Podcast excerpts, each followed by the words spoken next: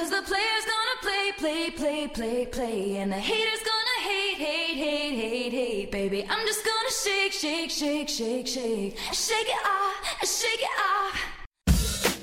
Pochi giorni fa qualcuno ha pubblicato su Twitter delle immagini molto esplicite di Taylor Swift generate con un software di intelligenza artificiale e gli addetti di Twitter non sono stati in grado di impedire che queste immagini venissero condivise milioni di volte. I suoi fan sono accorsi in sua difesa, pubblicando in massa immagini vere della cantante in modo da sommergere quelle false.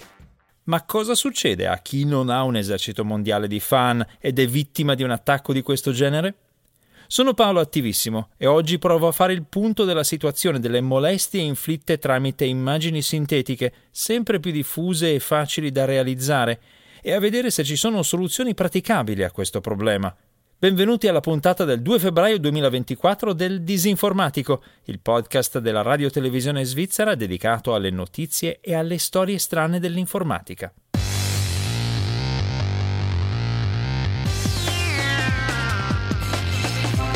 Disinformatico.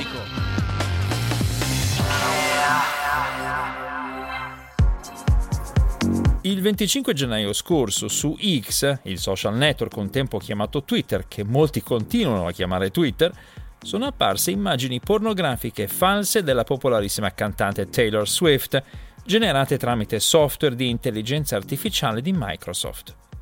Una di queste immagini è stata vista 47 milioni di volte e ricondivisa circa 24.000 volte, ricevendo centinaia di migliaia di like, prima che qualcuno dei responsabili del social network di Elon Musk si svegliasse e intervenisse ben 17 ore dopo, chiudendo l'account che l'aveva pubblicata. Ma le immagini hanno continuato a circolare su Twitter, ridiffuse da altri account e su altri social network, finché Twitter ha deciso di bloccare completamente la possibilità di cercare il nome di Taylor Swift. Una soluzione rozza e drastica che rivela l'impreparazione del social network di Elon Musk a gestire una crisi ampiamente prevedibile, soprattutto dopo che Musk nel 2022 aveva licenziato i dipendenti che si occupavano della moderazione dei contenuti. I fan della cantante sono stati molto più rapidi degli addetti ai lavori, segnalando in massa gli account che diffondevano le immagini false e inondando Twitter di immagini e video reali dell'artista nel tentativo di diluire le immagini abusive in un mare di foto reali. Twitter però non è l'unica azienda informatica colta a dormire al volante. Ci sono forti indicazioni che le immagini pornografiche sintetiche che raffigurerebbero Swift siano state generate usando il software designer di Microsoft i cui responsabili in effetti non hanno messo salvaguardie sufficienti a impedire agli utenti malintenzionati di generare questo tipo di immagini abusive raffiguranti persone reali. Per fare un esempio di quanto fossero scarse e superficiali queste protezioni, erano scavalcabili semplicemente mettendo la parola singer, cantante, fra le parole Taylor e Swift e descrivendo le pose e gli atti usando dei giri di parole. Microsoft tuttavia dice che adesso ha preso provvedimenti adeguati. C'è di mezzo anche Telegram in questa storia. Lì, secondo le indagini di 404 Media, risiede indisturbato un gruppo di utenti dedicato alla creazione di immagini esplicite false e non consensuali di donne, soprattutto celebrità, ma non solo. Le immagini di questo tipo vengono infatti create o commissionate anche nei confronti di donne non celebri, per esempio da parte dei loro ex partner o di altri uomini che decidono di aggredirle e molestarle in questo modo. Il caso di Taylor Swift è solo uno di quelli che fa più clamore per via della enorme notorietà della cantante, ma da anni le donne vengono aggredite con questa tecnologia. Conviene chiarire a questo punto che non si tratta di immagini create tramite fotomontaggio digitale, nelle quali si prende una foto del volto della vittima e lo si appiccica sul corpo di un'altra donna ritratta mentre compie atti espliciti. Questi fotomontaggi sarebbero facilmente riconoscibili come falsi anche da un occhio non particolarmente attento, le immagini coinvolte in questa vicenda, invece, sono generate tramite software di intelligenza artificiale e sono estremamente realistiche, praticamente indistinguibili da quelle reali, con volti perfettamente integrati con i corpi, tanto da ingannare gran parte delle persone e stimolare gli istinti di molte altre. Questo loro grande realismo rende anche molto più difficile per la vittima dimostrare che sono false. C'è anche un altro chiarimento importante da fare. Molti articoli che descrivono questo attacco a Taylor Swift descrivono le immagini false usando il termine deepfake, ma non è corretto. Un deepfake è una immagine o un video nel quale l'intelligenza artificiale viene addestrata usando immagini del volto della vittima e poi viene usata per applicare quel volto al corpo reale di qualcun altro in maniera molto realistica e soprattutto automatica. Qui invece le immagini abusive sono state completamente generate da zero, creando sia il volto sia il corpo usando applicazioni come appunto Microsoft Designer o Bing, che si comandano dando una descrizione verbale della foto sintetica desiderata, il cosiddetto prompt. I generatori di immagini basati sull'intelligenza artificiale comandabili dando semplicemente una descrizione di cosa si vuole ottenere, sono ormai dappertutto. Ne ho presentati parecchi nelle puntate precedenti di questo podcast. Le grandi società del software fanno a gara a chi offre quello migliore, quello più realistico, quello più facile e offrono questi prodotti gratuitamente perché hanno visto che generano moltissime visite ai loro siti e le visite significano guadagni, diretti o indiretti. Questa facilità d'uso, insieme alla disponibilità di massa e gratuita, ha reso questa tecnologia accessibile a un numero enorme di persone, comprese ovviamente quelle malintenzionate. Oggi non serve più saper usare Photoshop o avere un computer potente e sapervi installare Stable Diffusion modificandolo per generare immagini esplicite.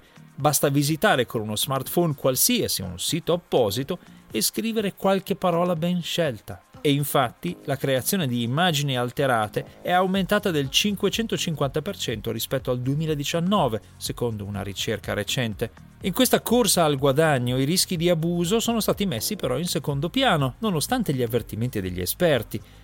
Molte grandi società del settore informatico si sono parate le spalle dal punto di vista legale, pubblicando dei codici di condotta che vietano espressamente la creazione di contenuti intimi non consensuali.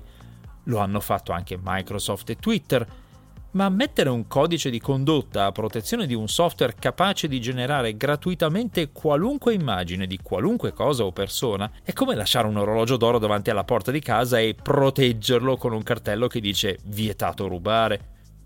Altre società invece prosperano proprio grazie al traffico di utenti spesso paganti che le adoperano per generare immagini estremamente esplicite e violente di qualunque genere e al diavolo le conseguenze. Secondo gli esperti di alcune forze di polizia, questi software di intelligenza artificiali vengono usati anche per generare migliaia di immagini di abusi su minori e questo uso, al di là di tutte le questioni morali, rende possibile sommergere le immagini reali di abusi in un oceano di foto sintetiche politiche, rendendo più difficile indagare sugli abusi effettivi perché gli inquirenti devono perdere tempo per capire se ogni singola foto raffigura un minore esistente o un minore sintetico. Una differenza importante non solo per il minore da proteggere, ma anche perché in molti paesi l'immagine sintetica non è perseguibile, visto che cade in una zona grigia non ancora coperta dai legislatori. Il problema insomma è vasto, servono delle soluzioni e servirebbero anche in fretta. La soluzione più ovvia sembrerebbe essere quella di usare l'intelligenza artificiale, così abile e instancabile nel riconoscimento delle immagini, per rilevare automaticamente le fotografie di abusi di qualunque genere condivise sui social network e rimuoverle ancora prima che possano circolare. Il guaio di questa soluzione è che viene già usata, ma l'intelligenza artificiale non riesce a riconoscere affidabilmente le immagini di questo genere, sintetiche o meno, come ha dichiarato pochi giorni fa Linda Iaccarino, attuale CEO di Twitter.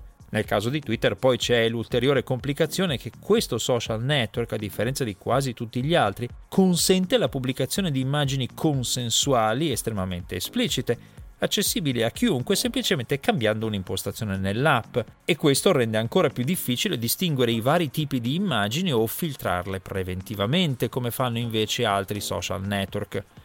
Probabilmente non è un caso che le immagini pornografiche false di Taylor Swift siano circolate proprio su Twitter.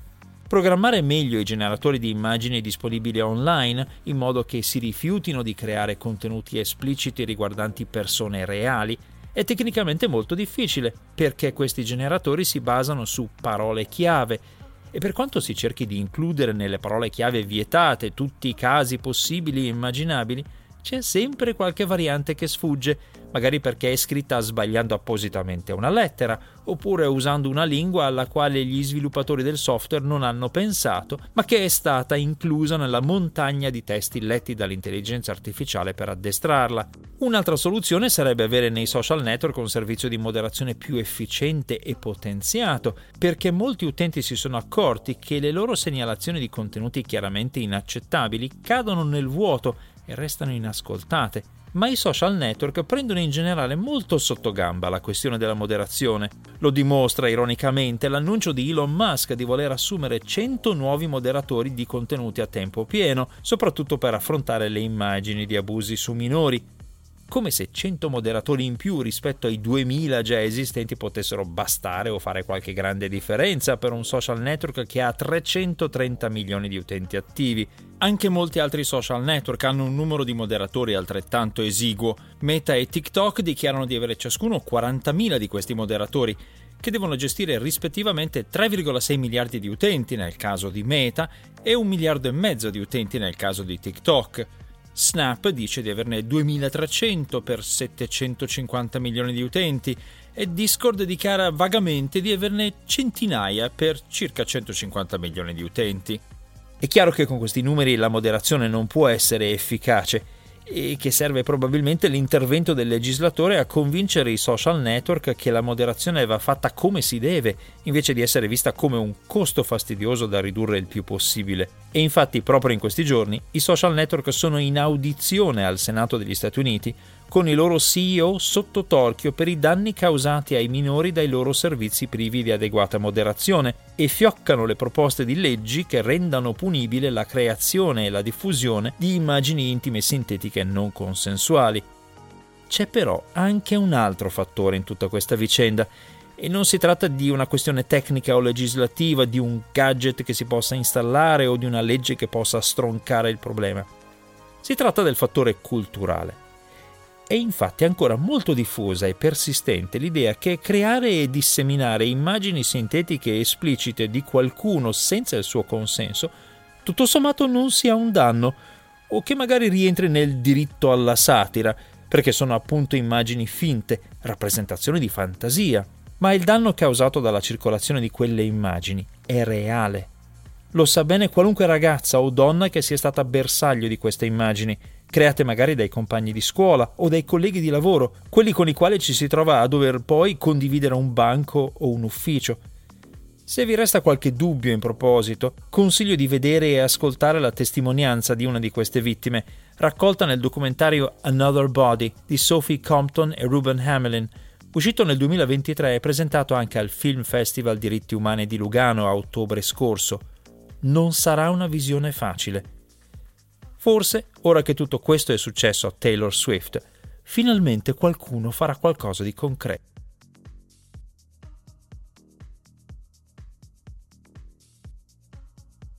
La situazione comunque non è senza speranza.